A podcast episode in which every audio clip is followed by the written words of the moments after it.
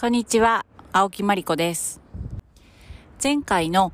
え録音がちょっとあの、音声がとても聞きづらくて申し訳ありませんでした。今日もマリコのエシカルタイムをお聞きいただきありがとうございます。今日は最近、ま、ひ、いつものお昼休みの散歩ですとか、お休みの日に、なんかちょっとこう、小さなことなんですけれども、感じたことについてお話ししていきたいと思います。えっ、と、同様で、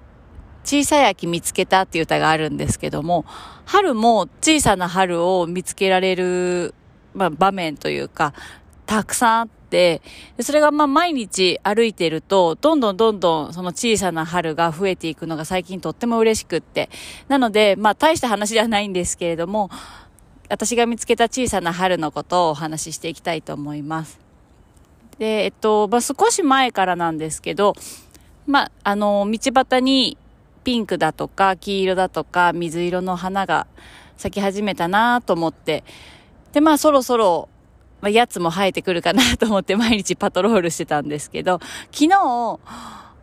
っと土手みたいなところを歩いていたら、やっぱり、あの、やつがいまして、え、つくしなんですけども、去年も息子と一緒に、とある土手で、まあ、汗だくになりながら、つくしを袋いっぱい集めて、で、初めて自分でつくしの佃煮を作ったんですけど、結構その、当たり前のように、まあ、昔おばあちゃんとか作ってくれていて、つくしの佃煮って食べてたんですけど、去年初めて自分で作ってみて、こう、傘っていうんですかね、つくしの、あの、取るところとか、アク抜きとか、すごく手間がかかるもんだな、というふうに自分で作ってみて思いました。で、なんか日本の食べ物ってそういう、ま、野菜にしても、まあ、そういう野草にしても、当たり前のように自分が食べてたりとか、お店で売られたりとか、こう食卓に出てくるものって、結構、あの、手間がかかっているものが多いんだなというふうに、その時に思いました。で、あとは、えっと、ネモフィラって皆さんご存知でしょうか？私も最近、ここ1、2年で知った花なんですけども、とっても綺麗な水色。私、あの、空とか海とかすごくこう、青いもの好きなんですけど、まあ、本当にそういう綺麗な、こう、心が澄むような綺麗な青い色の花があるんですけども、その花も、ちょくちょく、まあ、あの、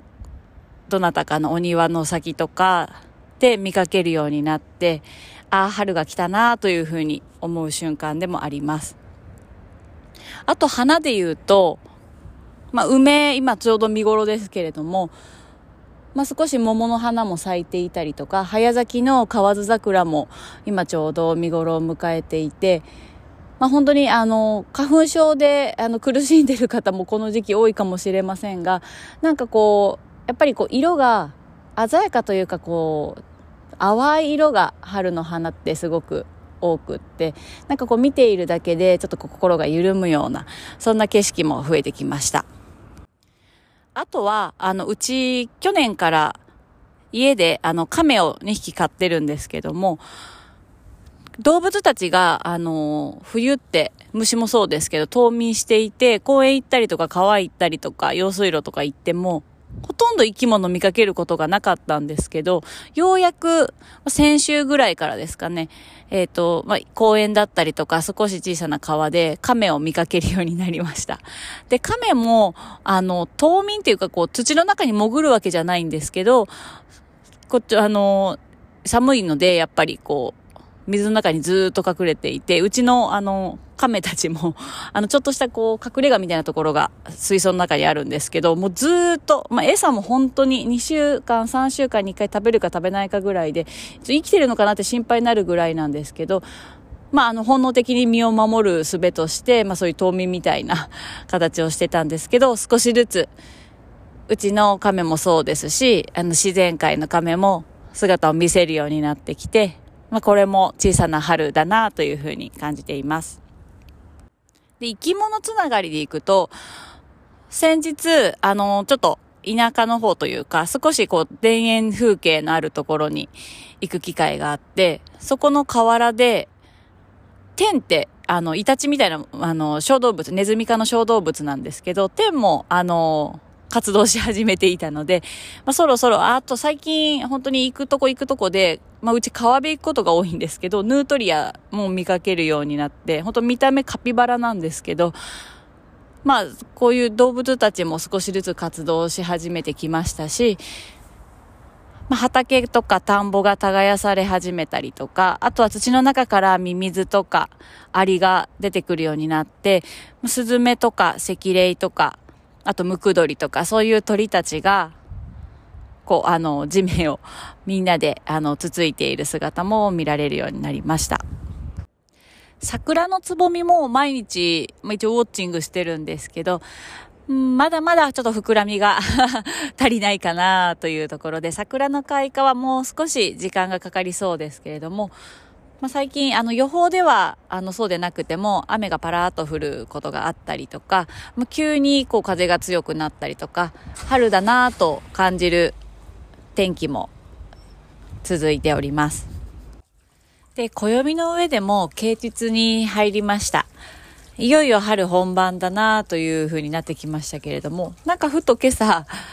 そういえばなんで春ってあの字なんだろうなと思って、あの、まあ、春じゃなくても結構子供と一緒にこう漢字の成り立ちとか、あの、調べるの好きなんですけど、改めて知らなかったので春っていう字ですね、字の由来を調べてみました。で皆さん春という字を思い浮かべていただいて、真ん中に日、太陽を表す日という字があります。で、えっ、と、まあ、そのちょっと上の部分、ちょっと象形なので、ちょっと今の漢字とちょっとまた形はかた、えっ、と、異なるんですけれども、草っていうあの言葉の、あの意味が入っています。で、あとその、草というのが、まあ、たくさんある、まあ、村が群れている、まあ、生い茂るっていうような意味があって、で、その3つが組み合わさって春っていう漢字が成り立ったそうです。まあ、諸説いろいろあるそうですけれども、私が調べた中ではそういうふうに書かれていて、ああ、やっぱりなるほどな、やっぱりいろんなものが、まあ、お日様の力で芽吹いて、で、それがまあ、たくさん、いろんなところでこう、増えてくる、生えてくる季節なんだなというふうに改めて思いました。本当に、まあ、大きな変化っていうのは、まあ、なんかこう、点と点であるイメージで、で、まあ、線、その点と点をつなぐ線っていうところにちょっとこう意識を向けてみると、まあ、小さなものだったり、まあ、毎日本当に少しずつ変わるものとかであったり、生まれるものであっても、その線があるおかげで、点から点、まあ、季節で言うと冬から春があり、っていうふうに移ろいゆくものなので、まあ、その、移ろい移ろい終わった、あの、本当に春、爛漫を楽しむのもいいんですけれども、まあ、ちょっとこういう機会、あの、習慣ができるようになって、毎日、季節の変化を感じることで、なんかその線を楽しむ感覚もすごく最近生まれてきました。皆さんもきっと、あの、住んでいらっしゃるところ、あと職場だったりとか、まあ、その生活圏内だけでも、どこかこう、桜の名所とか梅の名所に行かなくっても、十分季節の変化、楽しめると思いますので、皆さんそれぞれの小さな春、見つけてみてはいかがでしょうか。ということで、今日も、マリコのエシカルタイムをご視聴いただき、ありがとうございました。啓蟄になりましたので、たくさん虫も生き物も土からもぞもぞと出てくる季節。皆さんもなかなかまだまだ寒い、朝は寒いので布団から もぞもぞ、え出られてる方も多いと思いますが、すっきり起きて朝日を浴びて一日のスタートに過ごしてみましょう。では今日もありがとうございました。こんにちは、青木まりこです。今日もマリコのエシカルタイムをお聞きいただきありがとうございます。まだまだ寒い日や暖かい日を繰り返している今日この頃ですけれども、今日お昼に散歩してまして、今年初めてカゲロウを見ました。見ましたというかカゲロウを目にしました。えっと、先週末なんですけれども、一年ちょっとぶりに大好きな沖縄に旅をしてきました。で、今回は、あんまりいろんなところを、あの、巡るっていうよりも、一箇所に、ま、とどまって、ま、メインは、今回、あの、呼ばれてないといけないと言われてる、神の島、久高島に行くことが、まあ、一番大きなイベントというか、えー、出来事だったんですけれども、そこで、まだまだ沖縄、まあ、気温は25度ぐらい、昼間はあったりするんですけど、まだまだ水温が低くて、海開きもう少しなんですけれども、まあ、普通に入ってると 冷たいなっていう感じなんですけれども、ウェットスーツを着て子供たちと一緒にシュノーケリングもしてきました。私は旅をすることが大好きなんですけれども、まあ、いろんなとこをこれまでも旅してきましたし、これからもまあ一生かけてもう日本中世界中旅していきたいと思ってるんですけれども、私にとって沖縄っていうのはもう本当にこう言葉では上手に説明できないんですけど、もうあの人生に欠かせない場所というか、あの、欠かせない存在です。で、えっと、18歳の時ですかね、自分のアルバイトでお金を貯めて初めて沖縄にいた時から、もう、なんですかね、降り立った瞬間から、こう、言葉には本当に言えないんですけど、全身がもう喜んでるというか、こうなんかこう帰ってきたような安心感もあるし、もちろん沖縄の食事も好きなんですけど、まあ海だったり空だったり自然だったり、まあその素晴らしさはもう皆さんもご存知の方多いと思うんですけれども、まあ、そういうあの、綺麗なところばっかりじゃなくって、まあ、昔からの、琉球王国からの歴史だったりとか、その頃から日本だったりとか中国だったり、あとは、まあ、戦争、第二次世界大戦の時の沖縄の、まあ、状況だったり、あとは戦後アメリカ統治下にあった時代、あとはその後日本復帰した後の、まあ、沖縄のいろんな現状なんかも、大学の時代、大学時代の研究テーマに 沖縄をしていたので、まあ、あらゆる角度から沖縄のことを、あの、調べ尽くしていたんですけれども、まあ、あとは、まあ、ご縁あって、沖縄に住む人との関わりがいろいろあるんですけれども、まあ、そういう人たちの関わりの中で、まあ、イメージがすごくこうされやすい場所ではあるんですけど、そういうところとの、まあ、ギャッププだったりとか、まあそういう沖縄の、まあみんなが持ってるイメージ、リゾートとか、こうなんか癒しとか、そういうところを、まあ実際現地の人はどう思ってるのかとか、なんかそういうところとかも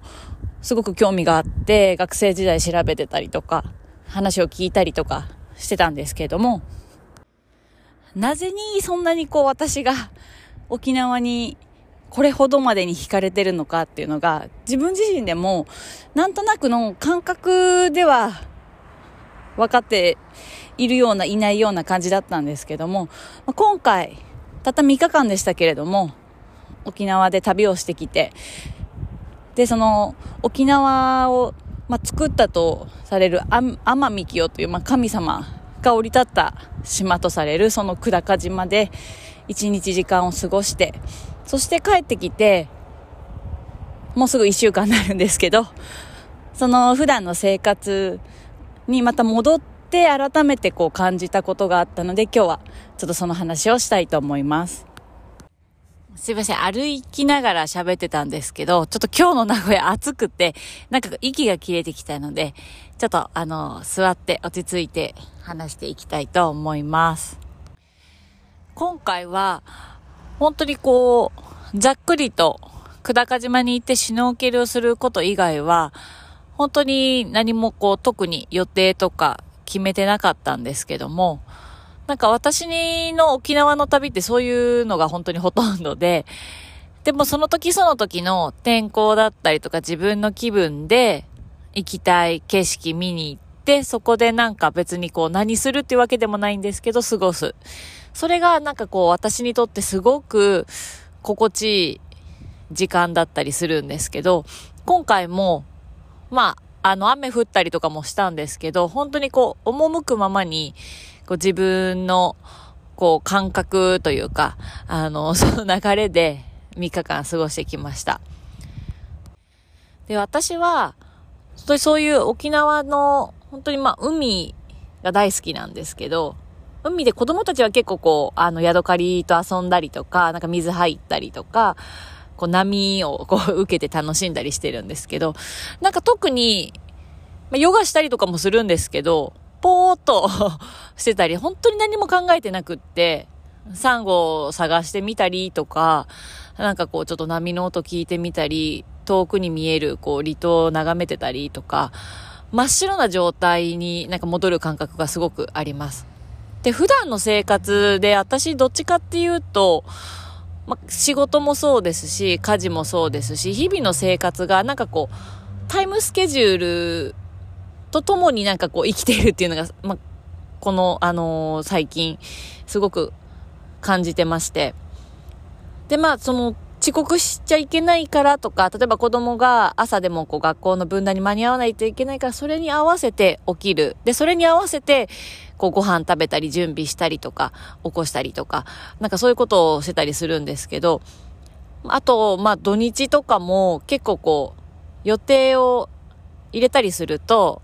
その友達とだどっかで待ち合わせしたりとか、こう時間が決まってたり、お店を予約してたりとか、なんかこう、行く予定のイベントがあったりすると、そこに合わせてなんかこう動いてる自分がすごくいるなというふうにすごく思います。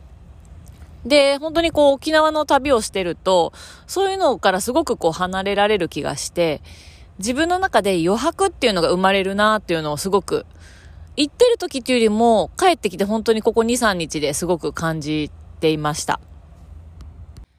で、私どちらかというと、あの、じーっとしてるよりも、もうなんかちょこちょこ、